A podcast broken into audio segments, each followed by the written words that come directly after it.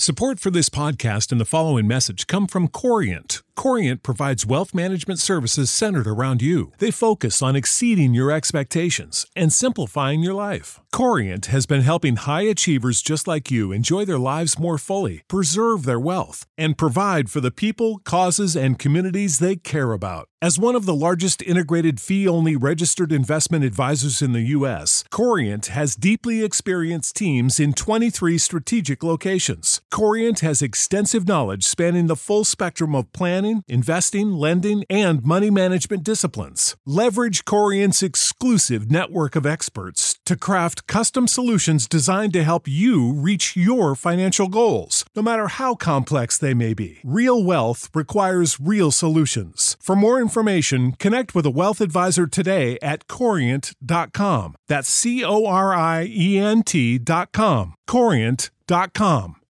You know how to book flights and hotels. All you're missing is a tool to plan the travel experiences you'll have once you arrive. That's why you need Viator. Book guided tours, activities, excursions, and more in one place to make your trip truly unforgettable. Viator has over 300,000 travel experiences to choose from. Everything from simple tours to extreme adventures and all the niche, interesting stuff in between. So you can plan something that everyone you're traveling with will enjoy. Real traveler reviews give the inside scoop from people who've already been on the experiences you're considering. So you can plan with confidence. Free cancellation helps you plan for the unexpected. And 24 7 customer support means you can travel worry free. Download the Viator app now and use code Viator10 for 10% off your first booking in the app. Find travel experiences for you. Do more with Viator.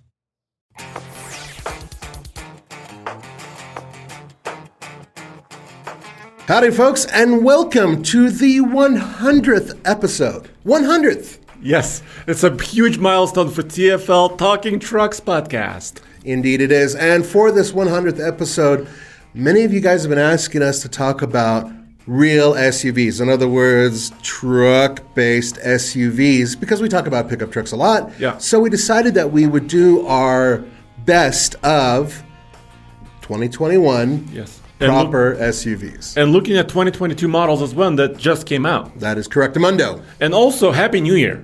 Happy New Year to all of you. Yes. I hope you had a wonderful Christmas, Kwanzaa, Festivus, and Hanukkah.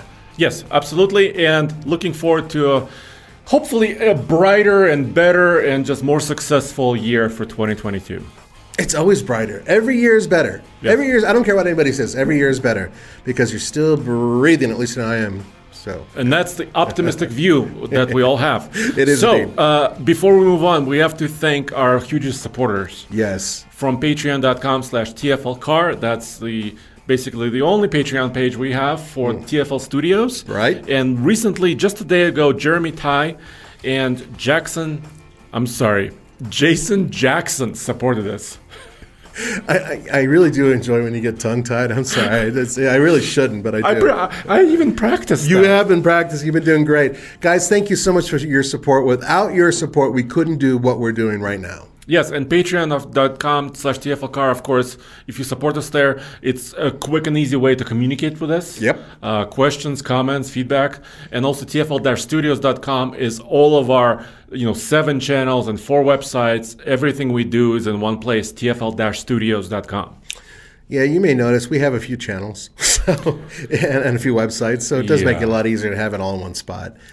All right, so um, there, there's a lot to talk about because what's interesting is that there was a point in time just a few years ago when all of us were really certain that SUVs, now I'm talking about trucks with a frame, frame based SUVs, real ones The biggest ones. the big ones were going away uh, or disappearing, that they were being replaced by, you know, unibody crossover crossover things. style SUVs, and you know, inevitably that they would be gone because they're heavier and you know less people wanted them. That's what we thought. That's what we thought at one point in time.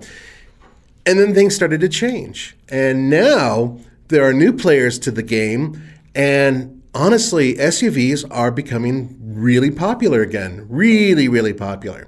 So we've driven this year several, uh, including some new ones, and honestly, the grip that they have on the industry is still there. And I'm thrilled about that because I really do like a big heavy duty SUV, especially if I'm towing or hauling a bunch of stuff. And that's exactly what these things are good at. But now they're coated in le- well, it's been a while. They're they're they're, they're luxurious And they're getting more expensive. so, yeah. and they're getting more so. Man, are they getting Yeah. more so? Yeah. So uh, why don't we start this list? You go ahead and take it away. Yeah, dude. So, uh, along with your comment, I just wanted to say that yes. So GM has been there from the beginning. You know, the, They really have. The Chevy Suburban has what seven, eight decades now that the Suburban nameplate has been around. It, it always kind had kind of the similar spirit, right? It's a big wagon-looking thing. Mm-hmm. Uh, now SUV, we call them, and truck-based, very capable. And you know, GM always had a stronghold on this segment, right? They, they, which they still do. Yeah, and they still do. Absolutely. Um, they're the best selling, the Chevy Tahoe, the Suburban, the GMC counterparts, and also the uh, Cadillac Mm-hmm. Escalade uh, is part of that family. But now we have a lot more pressure. uh, Yeah. and a lot more competition. Namely, I want to start with the Grand Wagoneer and Wagoneer. You want to start there? Okay, I thought we were going to end up there. Well, let's start there and Okay. then make it full circle. Okay, bring, sounds bring it full circle because this is the latest SUV. We actually have it in our fleet this week Mm-hmm. for testing, and you and I have been beating on it uh, already. Yeah, we have. We, we, we've done quite a few videos with it, and Andre will be doing a towing video with it. There's an off road video with it, lots of driving impressions. We're driving the crap out of it. Now, bear in mind, there are actually two different ones there's the Wagoneer and the Grand Wagoneer, and they are both truck based SUVs, whereas in Jeep also produced the brand new Cher- uh, Grand Cherokee and Grand Cherokee L. They are not truck based, those are different vehicles. So, this is based on the Ram 1500 platform, pretty much, right? Exactly. So it has a really beefy frame. Mm-hmm. Uh, I was fortunate enough. Um, actually, Grand Wagoneer team and Jeep had an event in New York, Mm-hmm. New York City, for the launch of this thing. This was back in August. I was fortunate to be there, and I got to see the chassis in person, Mm-hmm. talk to the engineers. So they basically took that beefy, fully boxed frame Mm-hmm. of the truck. And they modified it slightly because uh, they added independent rear suspension. Right. This is where everything is going these days. I can't think of a single large SUV that no, that has a solid rear axle now. Well, the Land Cruiser just uh, went away. Yeah, that had that- rear, yeah, solid that's rear gone. axle. That's Yeah. gone. Uh, I'm trying to think. The going away. Sequoia is being redesigned. Yeah. but it also had an independent suspension. Right. Um, and then the Expedition has that. Uh, now the Tahoe Suburban Yeah, and GMC which just recently happened. that recently were designed with that transmi- uh, suspension in the back. Basically, it's adding comfort, right? well, and, and driver stability. I mean, it, it does help a little bit with, str- and I it's, guess. and it's also actually adding interior volume Mm-hmm. because what they're able to do when you're adding um, independent rear suspension, you can drop the floor in the back. Which is what they told you at the uh, event you went to. right? exactly. Yeah. So you can drop the floor, so you have better access to your cargo, and in the third row, you can actually sit normally. You know, the floor is actually low enough to where you can actually relax. That is a huge benefit, but I think a lot of people out there would say, okay, but you're losing a little bit when it comes to towing and perhaps articulation for off roading. Now, I don't know about the towing part because some of these numbers are pretty impressive still, but off roading, I do agree, you do lose articulation. However, they're learning to compensate for a lot of that with these really big SUVs by doing some very interesting things with their suspensions. Yeah. So, uh, as we talk through this list, how about we kind of mention some of the strongest suits and the and the weakest ones, right, for, for each one of these. So the Grand Wagoneer, I wanted to start with it because you know it's on our minds. You know, Mm-hmm. we're, we're testing it. It's it's the newest one. Uh, the Wagoneer, like you said, is kind of the the the beginning, Mm-hmm. right, for them. So it, it starts in the seventy to eighty thousand dollar range, kind of in the middle there. Right. Um, and then the Grand Wagoneer, you know, originally because we knew this thing was coming years ago, right? But b- before we jump to the Grand Wagoneer from the Wagoneer, can we just quickly talk about Yeah. uh, the Wagoneer has the smaller displacement V8. That's the 5.7. Right. I don't think that the Pentastar comes with it, does it? No, no, no, and uh, I'm kind of glad it does not. Although the Pentastar is in the Ram 1500, right? Yeah, which is it So- struggles a little bit there, but I mean it would struggle a lot with a heavy vehicle like that. So just just to get a, a you know a basis, so Totally. that's where it starts, and then the Grand Wagoneer which is the one we're currently testing, and that has the 6.4 liter. Oh V8. yeah. yeah, the Oh, big yeah. Hemi. Yeah. and it sounds good. And it, and it matches that vehicle just perfectly. Mm-hmm. Uh, Although that engine matches most things it's in, right? Because they had the Durango with it, and Right. still have. They have the Grand Cherokee, the previous generation with it. Um, they've had. They almost put it in the Pacifica, I think. No, I, I mean, if they could, they would. That's the Power Wagon has the same engine. Yes, yes, Yes. and it's an absolutely excellent, excellent powertrain. Uh, not the most efficient, but um, it, it sounds really good. It moves anything very quickly. What is it? Uh, 400 and what horsepower? 400? Four- 471. 71. Yeah. 471. That is impressive. What's the torque? Uh, 455 pound feet of torque. Mm-hmm. So it's not the torquiest one in the bunch. No, but it's got the most horsepower, I believe, out of everything Yeah. it competes against. Yeah, as, as of this moment. As of this A- moment. As of this moment, because we think there are more things are brewing, Mm-hmm. especially in General Motors land, because uh, there's a rumored uh, high output or high performance Escalade. Yeah. that may may A be model, a Yeah. CT yeah. So, but for now, this is the horsepower king, and it's also king on paper, at least, of towing. Mm. Because it can tow up to ten thousand pounds, which which is a great round number. Yeah. Uh, it was a number that in recent years manufacturers like Chevy and others have not been able to touch. Yeah, I was wondering about that. So before that, it was like, what, 9,300 pounds or something like that? Or- Yeah, that was the Ford Expedition. That was the leader. Yeah. And and and so this is a big jump. Uh, we know for a fact that that big Hemi can pull. So the fact that it's going onto a heavy vehicle, what does it weigh? Over six thousand pounds. Yeah. So a big, heavy SUV, three row, that has independent rear suspension that's able to tow ten thousand pounds. That I never thought I'd hear. Yeah, and I think this is where the customer base is coming from. Not just uh, because it's luxurious and nice and big, Right. But also a lot of people, you know, a Chevy Traverse is fine. A Durango is okay, right? A Durango will tow what you know, seventy five hundred pounds, you know, eight thousand. Even more with Uh, the, the big. Sometimes they're you know they're rated a little bit higher than that, eighty five hundred pounds, right? Right, right, right. But you're kind of at the limits of that platform. yeah, and it, it's it's not a truck either, really. It's, Right. it's more like a car. Right now, you're getting yes. How many people will tow ten thousand pounds with it every day? Probably almost none. But the fact that you know you could, that's where it's the key. It's right? it is all about you know Right. you know what, what looks good on paper. It's knowing. So if you want to tow your horses somewhere, like the image we're showing you right now, Mm. you know, if you want to tow big boats, big ass, big campers, a big ass uh, airstream or something yeah, like that. you, can could- do all those things with this. So that's the idea. with the whole family aboard and Yeah. not have to worry about anything other than fuel, because I believe was it 13 miles per gallon city. 18 highway and 15 combined. Uh, in some of my rough testing, this was not verified at the pump. Hmm. Uh, I was able to get on my highway run from the office to home. Mm-hmm. I was able to get 20 mpg. Jeez, that's pretty Um, good. And this big V8, the 6.4 has MDS, so cylinder deactivation. Right. So it can run in four cylinder Similar mode. to what G- General Motors does with their V8s. Yeah. Yeah, and also similar to like the Power Wagon. The Power Wagon does that too, and. Yeah, they're heavy does. duty trucks. Yeah, yeah, yeah. So- that's that, that's a high efficiency truck. That is. No, no, no, no. Um, but- but, I mean- but still, Okay. if you're nice to it, you can eke out a couple more. No, I, I am impressed with that. Yeah. Um, I think that a lot of people out there are going to think, okay, that is a really big V8. It's impressive that it doesn't swill quite as much gas. Does it have to take super unleaded? Uh, I think in this most luxurious version, I think it, it does. Mm, Yeah, I would imagine yeah. so. So that's a little pricey. And then the other thing would be that you know we're, we're expecting to see uh, hybrid powertrains and twin turbocharged V6s sort of pr- proliferate. You know, Yes. go, I know that's the wrong word. Uh, They're, they're going to dominate. I think a lot of these classes very very soon. Well, that's Ford is hoping for that, right? and, and so is Toyota, I think. Yeah. You know, I mean, that's reasonable to assume. So, but not Stellantis, not FCA. They're sticking with the really big honking V8.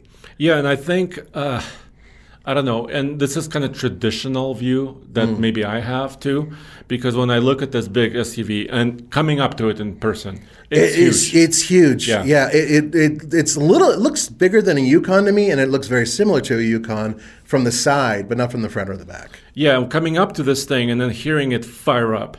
It's kind of traditional luxury. That's the image I'm getting, right? Yeah, I got If you. it was silent, let's say it was electric, right? Mm-hmm. And then it just pulled up, I think it would have slightly different, I don't know, connotation to it. Yeah. And maybe the styling would need to change. Yeah, know, de- You know definitely different saying? appeal to it uh, Yeah. that way. Yeah, I would agree. So, okay, so we've covered what I think you and I would agree is perhaps one of the more surprising, luxurious models out there. Yeah, the price is steep, but I think it might be competitive, at least you know at first blush. So, and the, the, they try to compete with almost every um, other vehicle we mentioned, so the Chevy Tahoe. But unfortunately, like the Nissan Armada, the Chevy Tahoe, the Ford Expedition, they have very, very value-minded models. Yes, they do. Um, so I know, you know, not many of them on dealer lots, but they have two-wheel drive models, uh, very, very basic, that undercut the Wagoneer in price. Oh, significantly. Right? yeah. But I think the vision for the Wagoneer and Grand Wagoneer was to try to cover some of that, you know, meat of that segment, a little mm-hmm. bit more affordable, but also go after the luxury segment. So the, I think they have the like the Lincoln Navigator, the Escalade in its in their sights, mm-hmm. especially like the Infiniti QX80, yeah. Uh, and all those guys. Yeah, I would agree that, the, that they really wanted to compete across the board because if you look at it, once again, I, I'm going to mention the uh, Grand Cherokee. So if you go to the Grand Cherokee and you start looking at where that enters in terms of the price and competition, that's sort of a center point that moves up class, and then you get to the Wagoneer and then to the Grand Wagoneer. So that was, I, I believe, Jeep's thing is that they wanted to compete with everybody toe to toe in terms of product, in terms of luxury, in terms of pricing. So yeah, these are super expensive. These Grand Wagoneers. However, if I mean, man, I, I recently was in a Range Rover, and um, I got to tell you, I think they beat Range Rover. I, I'm just saying in terms of interior quality and okay. comfort and ride, it's incredible. It is it just as incredible. Yeah, and I think the jury is still out. You know, a lot of you are probably wondering, okay, what about reliability, durability? Exactly. We, we well, get 'em. I, I, we've had this vehicle for a week. Yeah. Right. So um, we still have to, you know, see it in the market longer. You know, see how it performs. You know, talk to other people, see how that. Yeah, that and is you know, there's So- it's aside from you know the basics. Yes, we know that you know any vehicle can be recalled, but the big question really is for some of you perhaps is just how will this hold together over time? We'll we'll have to see over time. The good news is we do know that the 6.4 and the 8-speed are proven. And they In other vehicles, yeah, yeah. in other vehicles have proven to be fairly reliable, and so that's a good start, I guess. And then with the regular Wagoneer, the 5.7 has also been proven to be a fairly reliable engine. So those are good starts. Um, are they high tech? No, not really.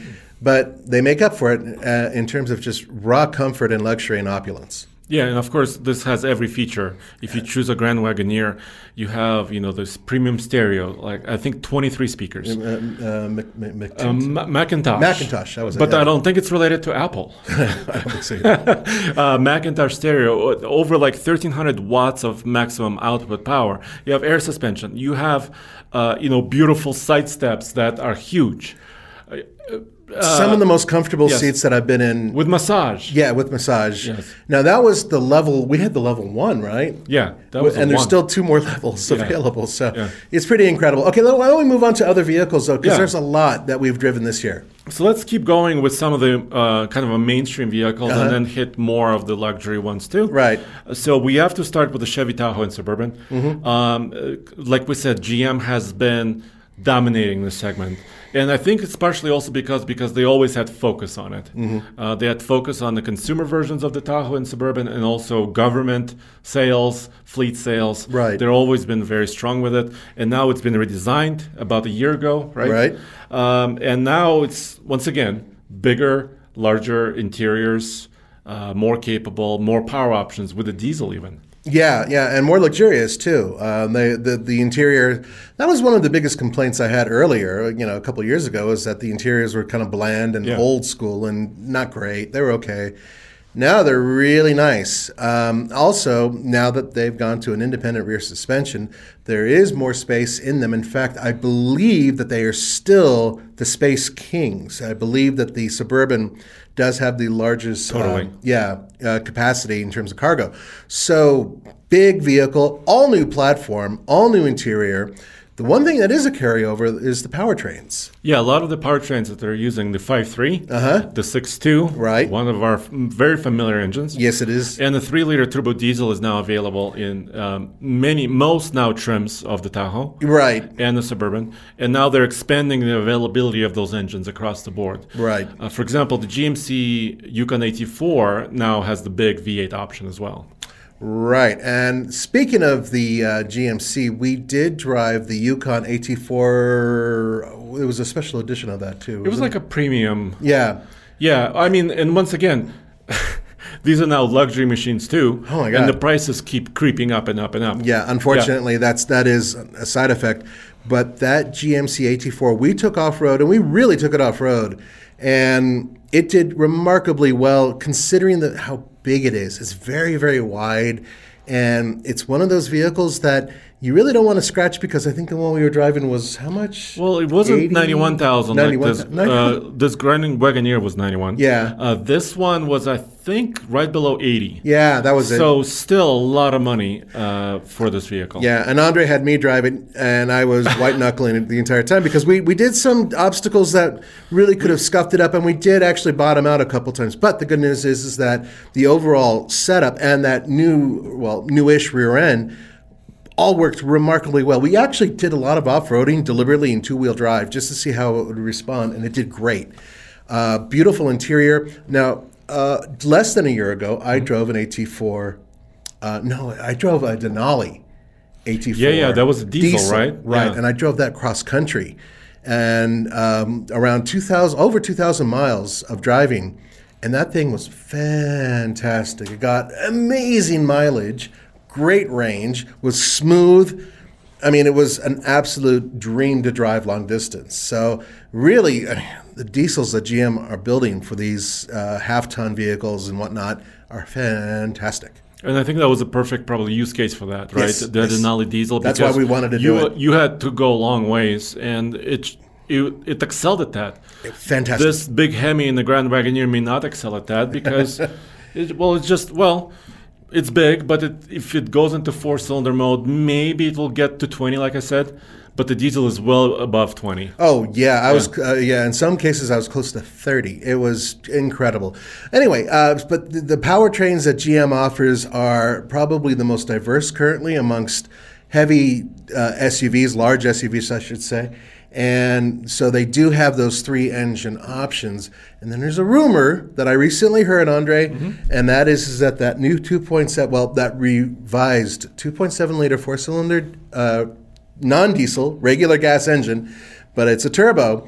Uh, but it puts out a ton of torque. I'm hearing that that might actually show up in some large SUVs, which would make sense because they're already putting it in their half-ton trucks. Yeah, totally. Um, I think it makes sense. That rumor is viable. I think it's Yeah. not confirmed. Um, but you know what else is a rumor? Hmm. Uh, there's a rumor that uh, Jeep will stretch the Grand Wagoneer, make it longer. This is a recent if, rumor. If you believe that.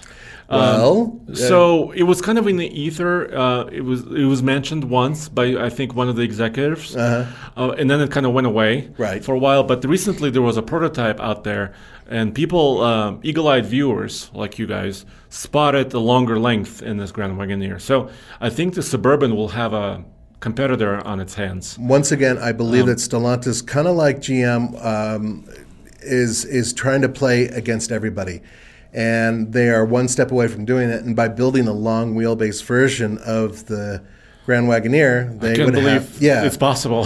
but, but I mean, why not? You know, and if they're seeing demand, then why not? Just keep building for demand. You know, whether people like it or not, it doesn't matter. It, it matters that people actually want to buy it, and they do. Uh, I can already tell you that this Grand Wagoneer, it may not be their best seller, but it will sell well, at least right off the bat, um, if they can actually build them and get them to people.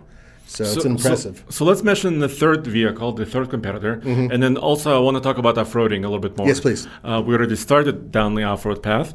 Uh, the uh, the Ford Expedition and the Expedition Max. So the Max version is their long version, Exactly. right? And the Expedition is their strictly Tahoe competitor, right? Right. Um, so it's also been refreshed recently. Recently, yeah. Yeah, for 2022 model, uh, unfortunately, we weren't able to be at the debut. Uh, we didn't get an invite to that, but Mm-hmm. Which is weird. Hmm. It, it is weird, but you know, 2021. You know, what are you gonna do? Uh, COVID and others. And other things. Um, so this truck, you know, had now is getting a refreshed interior. Mm-hmm. Uh, they're putting that gigantic vertical screen now in there Mm-hmm. in some of the models, and the front end has been redesigned. But they're going just one engine, you know, option, right? Which is their twin turbo 3.5 liter EcoBoost. It's their only solution, uh, but it has a couple different like tunes, right? Depending on which version you buy, you can get a little bit more horsepower, a little bit more torque. Right. It's almost like the high output Raptor version of the engine, but it's not to that extent. It's just uh, you know different versions of that twin turbo. Now, uh, what, two, almost three years ago, I think it was, that you and I went to California and actually picked one up and drove it back here. It was a video series, a two part series we did where we raced a um, Suburban that came in from Chicago. We came in from uh, Malibu, California. And uh, we actually took that Ford off road. Uh, in, In Moab. Moab, yes. Yeah, and it did fairly well. And it was an interesting vehicle, one that I was kind of hoping that they would go a step further with, and they may. They may actually do it. They may have an off-road version coming soon, like a real dedicated one. Well, they're also working on the Timberline versions. That's yeah. So they're trying to spice it up, but we haven't driven one. No, we haven't. So, So- until we do, we right. really can't talk about it much. But uh, that that is an impressive vehicle. But they need to now apply what they've done with the F one fifty in terms of interior quality, and that has to be applied to the new. Hopefully, they've done this to the twenty twenty two Ford um, Expedition. And also, by the way, um, we should move on to the Navigator later on. But all overall, they have been improving. But there are some spots that I found that I think That they could refine still. Indeed, Absolutely. exactly. So I just wanted to mention that. Absolutely. So, uh, like we said, GM um, SUVs, the big boys, have been dominating. Yeah. At one, sometimes they were like 75% of sales overall. But Ford that has increased. Yeah, Ford has increased. That was several years ago. Mm-hmm. Now Ford is here in a big way. They're trying to, you know, chip away at that lead. Right. Um, and they're doing it to some extent. Yes. Uh, with a lot, like we said, value-minded offerings, off-road versions. Uh, this most recent Timberline version um, that they're actually pretty proud of. I was recently on a Ford Bronco event in Mm-hmm. Nev- Nevada. Did I say that correctly? N- Nevada. yeah, that's fine. So a lot Yeah, of people you- give me grief. Oh, Uh, let them give you. It doesn't matter what we say. we're- people can yell at well, I have an accent anyway. So Come do on. I. Anyway, so um, some of the engineers at Ford, uh, they they wanted me to drive the Timberline, Hmm. and we haven't. We haven't had a ex- Explorer Timberline actually, or the uh, Expedition. Uh, well, why would they want to give it to people who are up in the Rocky Mountains and have you know the, you know the snow And can see the Timberline right from our office. Literally can see the timberline and us you know, and we have this whole outdoor lifestyle thing going on. Why bother, right? So we'll, we'll we'll see. I mean, obviously, this coming year we'll hopefully get our hands Mm. on it. But like we said, they're trying to expand their offerings. right. They have the long wheelbase. You know, they already have that covered. Right. Um, so they also have, to a large extent, the fleet sales. You know, they sell a lot of fleet vehicles. as They well. do, yeah. So they're actually pushing GM, and I- I think that's why GM is, you know, expanding their offerings and you know, expanding their engine availability. Which is smart. Yeah. Right. I mean, on both ends, it, it's great. Competition is the best thing in the world for you guys and for everybody. And I love the fact that Ford is out there pushing GM and then they're pushing right back. But what that also means is that there are other players out there that are kind of, kind of I wouldn't say they're going by the wayside, but maybe they're not getting the coverage they deserve. Well, let's talk about one. Yes. Uh, the Nissan Armada. Bingo. Yes. Yeah, I, I, I actually drove one. Yeah, Yeah. we and it's been refreshed significantly. It actually got a real refresh. So exterior slight redesign with the front end and the rear end, but the interior redesign is really the notable part. Uh, the all new central IP thing with the screen that's what twelve point three inches, I think. No, I think it- Or is there's a slightly smaller. Is it smaller? Is it? Yeah, but once again, I think you nailed it. Uh, the new Armada, this most recent 2022 model Mm-hmm. that they just came out with, the interior, I hate to say it, it's almost basically Infiniti quality. I know. I, I look at that. and I'm you know, just like, why bother? with Infiniti is a great interior, and Yes. we'll talk about that a little bit later. We will. But this Nissan Armada is pushing the, the limits of that. It is, and uh, we recently took one off road. We actually took it off road against a uh, Rav, or, or sorry, Rav, or a 4Runner, and just just for fun. And uh, Andre, you got to drive that off road a lot, and I was watching you from the outside and watching the articulation. Nissan has a really good thing on their hands when it comes to four wheel independent suspension with decent articulation. Mm-hmm. Uh, as I said, I mean, you're a big ass SUV off road, and you were able to go over almost everything by maintaining full wheel contact, which is the whole point. And then the Armada also has this distinction of being one of the more affordable entries. Exactly. Right, so they have the begin, uh, the base model, which is, I believe, just under fifty grand to Mm-hmm. That's, start. that's a two-wheel drive version, Yeah. yeah. But you still get a lot of the interior components, the nicer interior. Granted, it's it's not the fully you know the plush one, Yes. but it's still uh, fairly loaded, and you get it standard with the 5.6 liter V8 and that nine or seven seven speed automatic transmission, and that's standard. There's no smaller displacement engine or anything like that. which is weird. They didn't go to nine. Yeah, that's a big Type went to conversation. Yeah. Yes.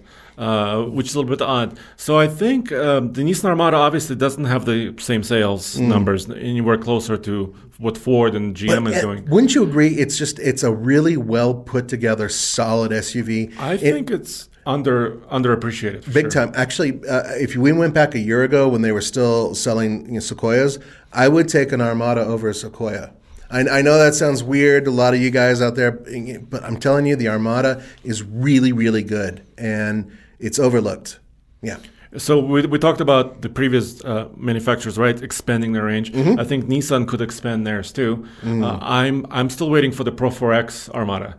You know, I Wouldn't that think be great with a I- locker? I think there's room for that in their lineup, and they will fight exactly against you know the Z71 Tahoe, Mm-hmm. the AT4 GMC, and now the the Wagoneer, which also has some decent off-road chops, as we found out. Yeah, yeah. Yeah. The the Wagoneer is a very different type of beast compared to that one, though. And and the one thing about the the Nissan Armada is that you know it is based, of course, on the Nissan Patrol, which, as you guys know, overseas is a proper off road vehicle, and it has a lot more available overseas than it does here. So the components exist. Is my point. So putting a locker in it, giving it a lift, putting larger proper off road tires on it, and slapping some stickers on it. Honestly, I think it would increase your sales, Nissan, but you know, that's up to them, of course. I really think they should do it. I, I agree. I mean, yeah. I, I think there's room, especially in their price range for Mm-hmm. that, and also the image. You know, the image of that off-road capability, Precisely. and also capability. Yeah. not just the image. Yeah, but also I- capability. Yeah, I, I really do think that they're missing the boat by not doing it. Uh, the Toyota Sequoia rounds out this uh, truck-based full SUV, more of a basic SUV segment, Mm-hmm. um, and it's basically well, it's going to be redesigned soon. So that's the rumor, and that's the information. You know, Toyota has not come out and said it. No, but, but, but, prototypes are there. Right. Right. So, and it's going to be like you alluded to. It will most likely be twin turbocharged and share a lot of the components with the new 2022 Tundra. well, they did officially announce that it would have the TNGAF platform. Okay. Which which Which is a Tundra platform. Which is a Tundra Yeah. platform. So it would make sense that it would also receive the Tundra powertrain. Which you know, this is no surprise, folks. Uh, we're talking about something that has more power, more torque, and you know is higher efficiency numbers than the um, old V8. That unfortunately, as awesome as it was, just isn't as efficient. So that's one of the reasons, you know, better performance. I believe it's lighter too. So all these things that line up make for the possibility of a new Sequoia being a pretty incredible one. Honestly, this the current one is ancient. It's Yes. one of the oldest vehicles out there. Period. Yeah. In terms Uh, of So it was last, this chassis that's currently on sale, Mm-hmm. it was last redesigned like 07, 08. so it's what? It's reaching on to 14, 15 years. Yeah, nearly now. Tommy's age. Yeah, almost. And, but what people, I think it's also a little bit underappreciated in its four wheel drive form and also their TRD Pro form that they have. Um, it's, Coming up to it, it's also very, very spacious and roomy. Yeah. Climbing inside of it, but you could tell the age, obviously, from Yeah, some that, of the interior. really, that's my big issue. But but it. the utility is there. I think. Oh, it, it's it's a great vehicle, and I'm not. I wasn't trying to put it down by saying I would take the Armada over it. I'm saying that the Armada has enough new uh, kit to make it feel contemporary, whereas in the Toyota really does feel like I'm buying a 10 year old vehicle, you know, by comparison. So that's my issue. But it's going away. We know that. Um, I mean, everybody knows that. So it will be replaced by something that is hopefully more athletic and more economical, at least at the pump. So what do you think will happen in 2022, this coming year? Let's say, let's look forward 12 months. Okay. Okay, to this time um, next year. Do you think uh, GM will maintain its huge lead? Do Yes, you- I do. But, do? But but I have a theory, Okay. and this there, this absolutely is just a theory. It's not even a it's not even a rumor, folks. This is just something that I think would be logical for Ford to do. What's the powertrain that you have in your truck right now? It's a hybrid. Right. And I think that that powertrain inside of a Ford large SUV makes a ton of sense. It would be highly efficient, highly capable, probably the fastest damn thing out there. And also add utility. Well, you know, yeah. export power, whatever. Export power Yeah. and whatever. Yeah. Yeah. I think that Ford would be really smart to consider putting that powertrain inside their Expedition. Uh, Well, I mean, they already have a hybrid Explorer, right? I mean, they have they're they're you know they're adding Mm-hmm. The groundwork is, is laid. Right, exactly. Yes. So they have it. Why not do it and try to strike before other guys do it to say you're first, which I know matters. But I think it would increase your sales having that as an option. Dude, I, you know what? Uh, I'm surprised. This most recent, the 2022 uh, expedition, and also the Navigator out- refreshes. Mm-hmm. You know, re- Navigator, I, the Navigator almost looks the same. It's been refreshed. Yeah, I know. But still, um, I'm surprised they're not already hybrids. I think am too. That's my opinion. Once again, I think something happened in some of the um, uh, shortages Mm-hmm. and some other issues that we've had in the industry this year. That something got pushed back slightly. That's my impression of it. This is not Ford's, you know, statements. Uh, but I think I was already expecting them, like you were saying.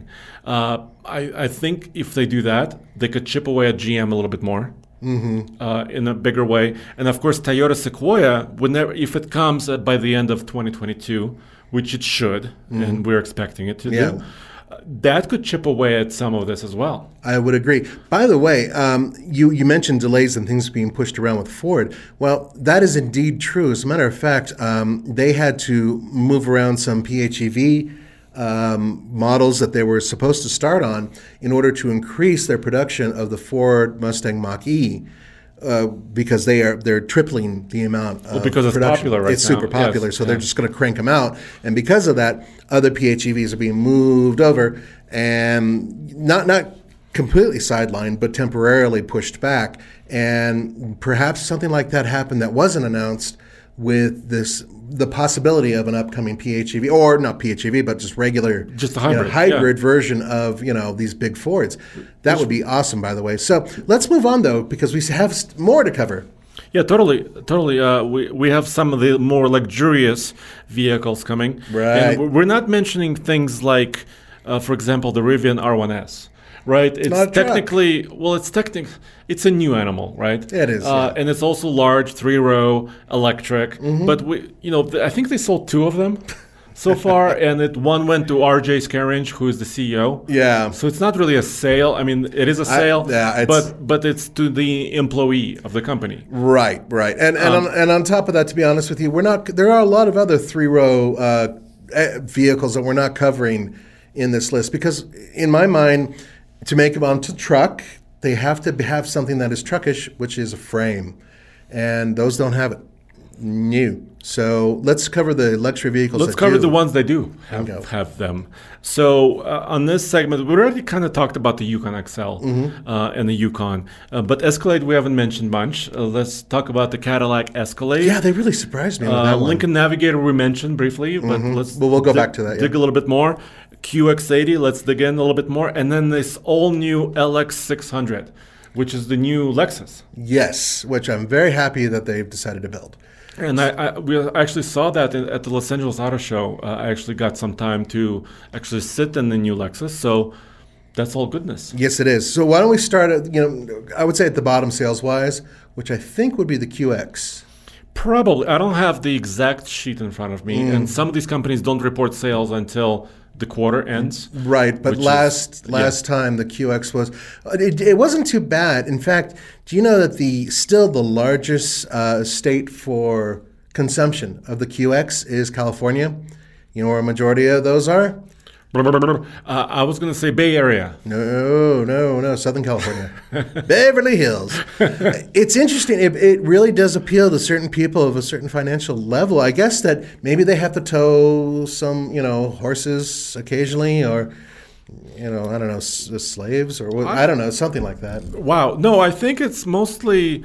I think part of the status. I would say. Uh-huh. Right. That's where the Lexus badge, the Infiniti badge come in. I think the Cadillac badge to some extent. Mm-hmm. I, I think it's status and just being cuddled by an SUV, if that's such a thing. But what's so strange about the QX is that they did recently do another an upgrade with that one as well. So they kind of tightened it up a little bit on the outside, and then the inside had some upgrades, and it's a really pretty interior. Um, my wife loves riding in the new QX. It's it really is very nice. However, honestly, I cannot justify the financial di- disparity between that and the Nissan Armada. The Armada is so good that I just don't understand why someone would want the QX. You know what I mean? It, it's just, and they're they're basically the same vehicle underneath. Yeah. Basically, you know, the chassis, the powertrains. Well, uh, but I think the QX does have a little bit more power. It used to. So you know how the QX, you know, basically required premium fuels. Mm-hmm. Most of these SUVs, by the way, require premium. Yeah, they do. we're, we're now in this rarefied air, uh, but now they made the Armada engine also pre, you know, capable of increasing its power levels based on premium fuel. So now they're even closer together. Right, and they So- both 5.6 liter V8s. They both have the seven Yeah. speed automatic transmission, um, and we've we've driven both of them extensively. That you know, to be honest, you know, we got a lot of those, and I just don't. It's a it's a perfectly fine vehicle. I just think that the Armada is so damn good that Uh, it just wouldn't make any sense to get the QX. I think once again it's kind of a status thing. Yeah, yeah, you know, I, right? Am sure so, you're right. So, I mean, you know, you and I may not. I have a work truck, you know, I bought an F 150 work truck. So, uh, I, I don't know if we're experts of status. Well, but- but, but we have family who are, and uh, Yeah. but, but more importantly, and I get it. You know, you could say the same thing about Cadillac versus say a suburban, but uh, this one is very is different for me at least, just in terms of when, when I look at them side by side. But nonetheless. Uh, they have made some improvements, and they appear to be on the same trajectory as they were last year. They're going to still build them. They're still going to sell them, and apparently, people in Beverly Hills like them. Yeah, and they have some new trims, uh, Mm. slight uh, accessories, uh, colors. And, you know, recently, I think we test drove one about a year ago, which had that kind of stormtrooper look. You know, the black Yeah. trim on white. So, which I thought was very attractive. It was, actually. as I said, my wife absolutely Yeah. loved that one when I brought it home. So, and then of course, I think we have to mention the, the Lincoln Navigator. Um, vol- volume wise, I think they're near each other. Um, once again, we don't have the latest numbers from this year because Right. it hasn't closed yet, technically. Uh, but the Navigator, you know, it was redesigned. It was all new, right? It came out uh, what a couple years ago, Yeah. two, three years ago. Now they've updated it. They refreshed it for 2022. And once again, I don't know if they went far enough with the refresh. Um, if you look at two of them, the previous one and the and the next one side by side, you will be able to tell some you know differences. But if you see it on the street, you may not know it's a new one. I would agree with you. I, I have to squint to really be able to, you know, and make sure they're not moving so I can see the differences from the outside. Uh, I still think that they need to up their game interior wise, I, still, and that's that's my biggest disappointment with the Lincoln is the fact that it's their best selling Lincoln, the Navigator. Uh, I believe it was at least, uh, and it's there's so much potential there, and they're just not quite stepping up to their game. You know what I mean? Well, I And think it- it needs a hybrid. It needs something Well, to, to to jazz it up, right? But but on top of that, it needs something to really make it different than its competitors. Exactly. You know, and that's the thing. Yeah. It's not that different. Yeah, okay, the powertrain is, but powertrain is also this very similar to what you can get on a Ford. So once again, it's a question of what else makes it different, and I just don't think it's that different. You know, um, but but uh, to be fair.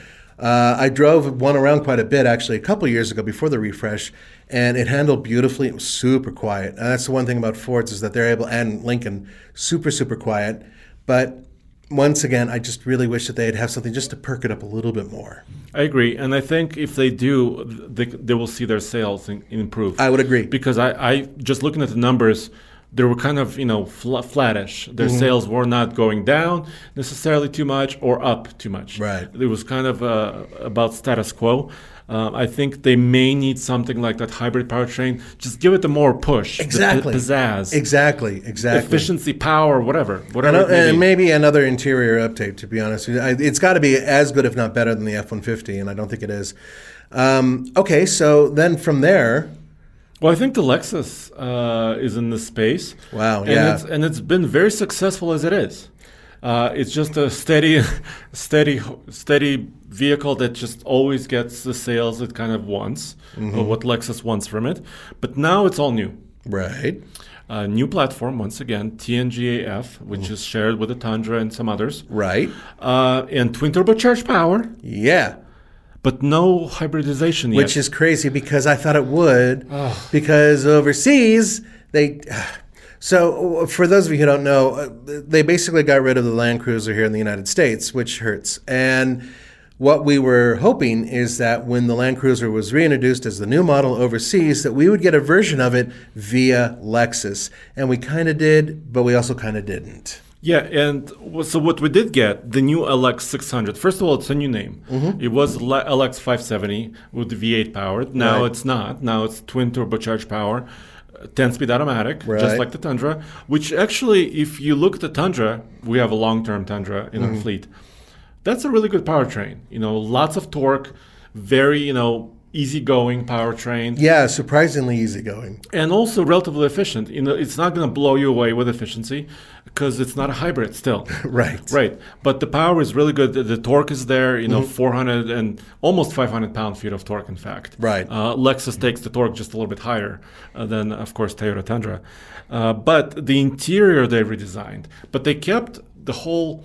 See, Lexus LX never competed against those long wheelbase versions, right? It was always relatively small wheelbase. By comparison. By comparison, it'll, it'll maybe 190 or there was like a, a there's a number that was considered the perfect number or something it's the perfect number considered by Toyota. It's Yeah. it's like it's what the Series 80 uh, Land Cruisers used to be, the Right. Series 100, 200, 300.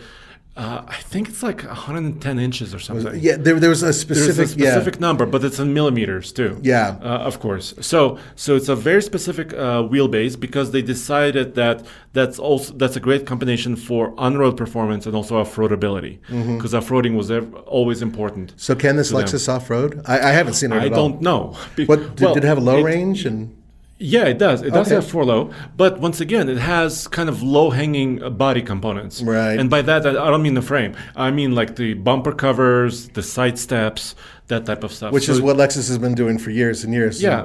And every once in a while a smart guy will go and tear them off and turn it into a proper 4x4 but you know whatever So, and they even when they debuted the Lexus LX, they showed it running in the desert, right? Mm-hmm.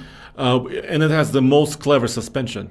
Uh, I want to test it side by side with the Grand Wagoneer, in fact, Really? because the suspensions are supposed to be that good. And they really do compete if you think about it too. They both have frames. They're both relatively expensive, uh, or extremely expensive, I Yes. should say. But they're both very luxurious and off-road capable. and uh, off- off-road heritage, lots of heritage in this space, right? Mm. So, so this is going to be interesting. I, I hope we get the LX 600. I think actually Roman is going to be testing it later in January. oh, great! So, so stay tuned for that. And if we can bring it here for some competitive running, uh, we will do that for sure. That sounds really good. Okay, cool. Hey. So, so then we have to go to the Escalade. I mean, the Escalade and to some extent the GMC brothers, the Yukons, uh, they still were and are uh, basically sales popularity leaders in this space. Uh, of course, the Yukon sells a little bit more than the Escalade, but the Escalade has also been redesigned recently. The other thing that GM is uh, really going after is the self-driving aspect of it, right? Oh, so they got the Super Cruise. The Super Cruise uh, semi-autonomous system came out last year in the Escalade, um, and now it's you know the latest system uh, available on this truck. Uh, who else is doing it? Well, I think well Ford the the latest F one Blue fifties. Cruise, I think. Blue Cruise. Yeah. Super Cruise and Blue Cruise. Yeah, Actually, well- they're fighting about the names. I'm sure they are. Yeah, the lawyers are going at it. Um, but um, so Lexus offers, um, speaking of some semi-autonomous technologies, these are not full self-driving. These are systems where the driver still has to pay attention. Although on some pre-mapped highways, uh, the vehicle will steer by itself and um, drive on its own. Uh, Lexus has a system approaching that level, but um, the LX, this most recent one, you know, it's not available at launch, as far as I understand. Gotcha. So, so maybe you know, GM has a slight edge here. I would say they do, and and they were smart to push a lot of PR. So Super Cruise now goes throughout their entire lineup in terms of General Motors trucks. Uh, and now, recently, they announced that they are able to use Super Cruise with a trailer, which is something they weren't able to do before. Right. So, uh, and Super Cruise really is more for highway use than it is for street use. Totally, yeah. Yeah. And they've been pushing it real hard. It's a tech that they want to kind of make their own.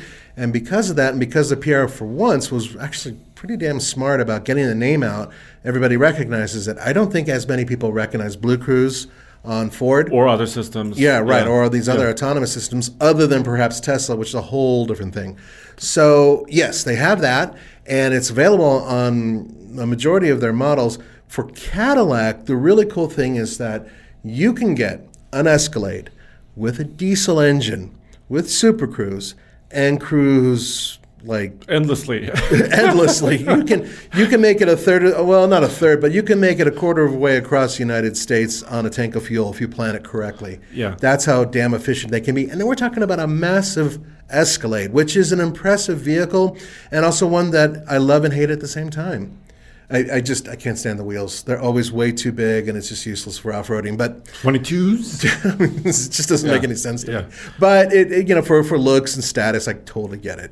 Well, here's the thing with GM, and I think this extends not for me, not just the Cadillac Escalade, but also the Yukon lineup. Mm. Right. Uh, we already mentioned the AT4, the Denali uh, lineup, which is also very luxurious and close to where Escalade is. Yeah, I would agree. Uh, I think once again there needs to be something to spark another like really uh, something exci- exciting, and I, I, I'm talking about power. Uh, very very soon, uh, there'll be more electric vehicles here in this space Right. with monstrous horsepower numbers. And here it is: the Cadillac still has 420 horsepower, right? Which is decent. Yeah, sure. But once again, similar to the navigate, navigator comment, right? Right. There needs to be something extra, and I think that's where the rumor with the V is coming from. Well, no, it's not.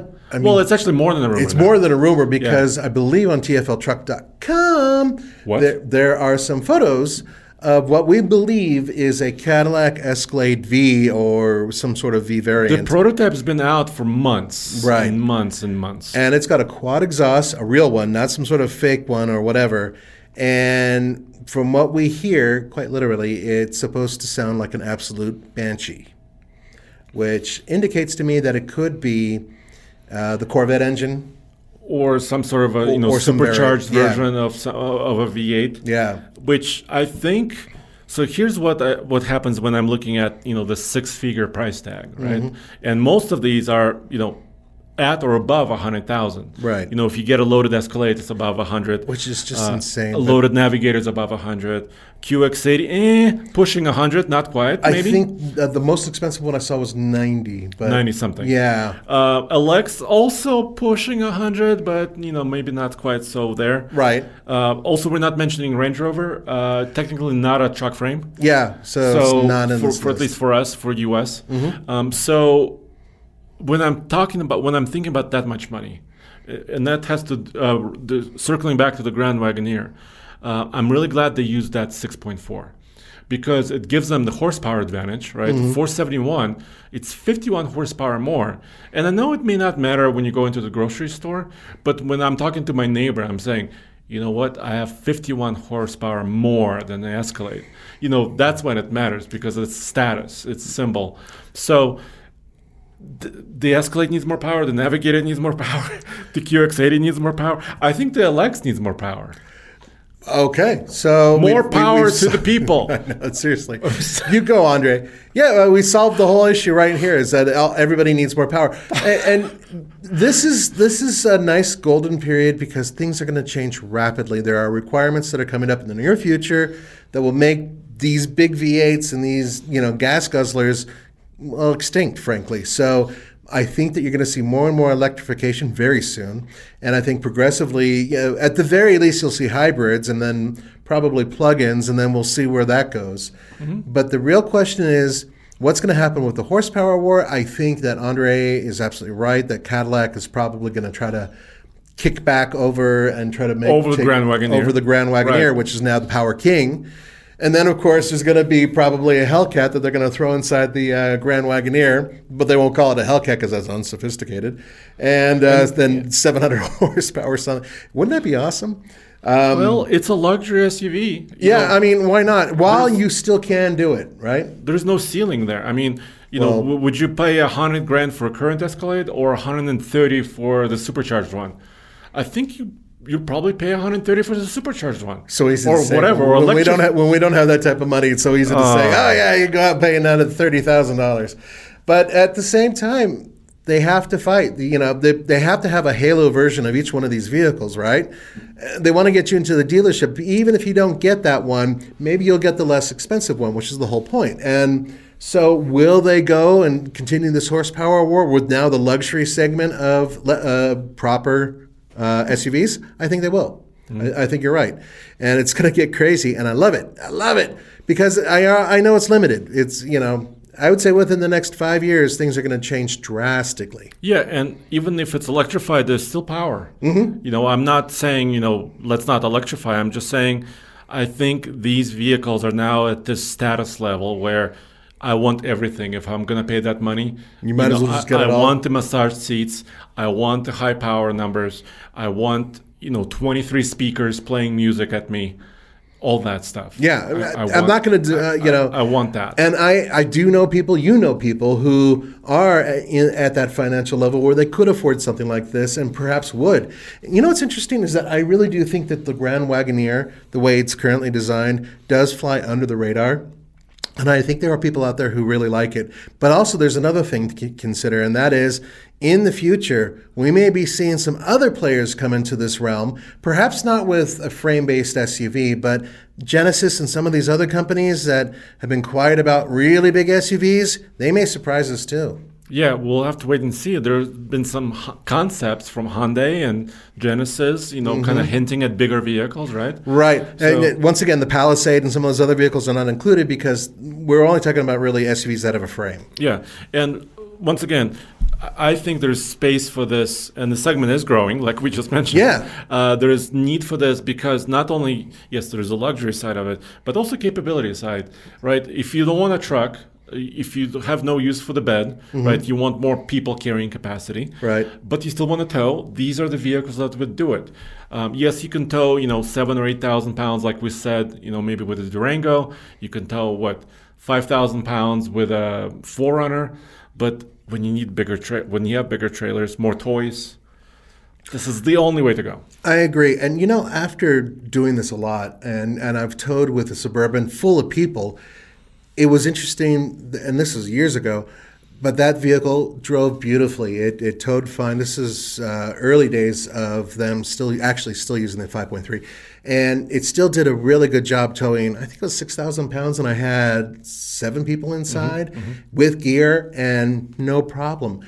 And that's part of the point. Yes, the numbers for some of these unit body uh, three row SUVs are, are pretty impressive. But if you really load down one that has a frame, that's why we're talking about these, they can handle a lot and you can still beat the crap out of them and they'll take it. You know, they're strong. And that's one of the most important components here is the fact that you're talking about rugged capability and at the same time utility you can do a lot with these things and i you know i'm guessing that people will still see that because there's even more of them out there now Yeah, and um, maybe even um, looking forward once again, uh, maybe the next frontier also is not Nissan, but uh, the next level would be like four wheel steering. You know, more Yeah. capability. These things are getting bigger and longer. Yeah. So you know, more maneuverability, maybe even, of course, more complexity. But hey, when you have massaging seats and 23 speakers, you know, where where else can you go? yeah i know and and and complexity you know a lot of us find it as a dirty word i do uh, but at the same time i get it you want all your toys. You want to be able to communicate with 50 different people at the same time and get your texts and get your massage and have your panoramic roof and have air suspension and all these things. Everything that you add, of course, you know, could be something that goes wrong later. But the good news is these products have, in many cases, been around for a while and as such are becoming more and more robust and hopefully can last longer. This is hopefully. And yeah, I mean, with these massive SUVs that are so expensive, you want it all. So why not get it all, right? Absolutely. And I just want to say, as we close down, uh, once again, Happy New Year. Happy New Year. Uh, thank you for sticking around with us for 100 episodes. yes. Uh, we'll hopefully we'll see you in the 100 more, right? Yeah, and once again, guys, with the Patreon and just just for for viewing us and listening to us, thank you very much. Your support helps us make this happen. yeah, whether you're here uh, just on a TFL Talk channel on YouTube or you're just listening on your favorite podcast platform, thank you for listening and or watching. Yes, and let us know what you think. I- I'm curious to your perspective. Would you buy one of these? Why would you? Why wouldn't you? I know a lot of people. Why wouldn't you? Okay, that's an easy one. But why would you? Why would you buy one of these really expensive, you know, high roller frame-based SUVs? I'm curious to what your point of view is. So please let us know below. Thank you, and we'll see you next week. Take care. Support for this podcast and the following message come from Corient. Corient provides wealth management services centered around you. They focus on exceeding your expectations and simplifying your life. Corient has been helping high achievers just like you enjoy their lives more fully, preserve their wealth, and provide for the people, causes, and communities they care about. As one of the largest integrated fee only registered investment advisors in the U.S., Corient has deeply experienced teams in 23 strategic locations. Corient has extensive knowledge spanning the full spectrum of planning, investing, lending, and money management disciplines. Leverage Corient's exclusive network of experts to craft custom solutions designed to help you reach your financial goals, no matter how complex they may be. Real wealth requires real solutions. For more information, connect with a wealth advisor today at corient.com. That's C O R I E N T.com. Corient.com. Sick of being upsold at gyms? My guy, you're currently a base member. For $90 more, I can upgrade you to our Shred membership. For 130 more, you'll be a Swole member. And for just $300 more, you'll reach Sweat Platinum. At Planet Fitness, you'll get energy without the upsell. Never pushy, always free fitness training and equipment for every workout. It's fitness that fits your budget. Join Planet Fitness for just $1 down and $10 a month. Cancel anytime. Deal ends Friday, May 10th. See Home Club for details.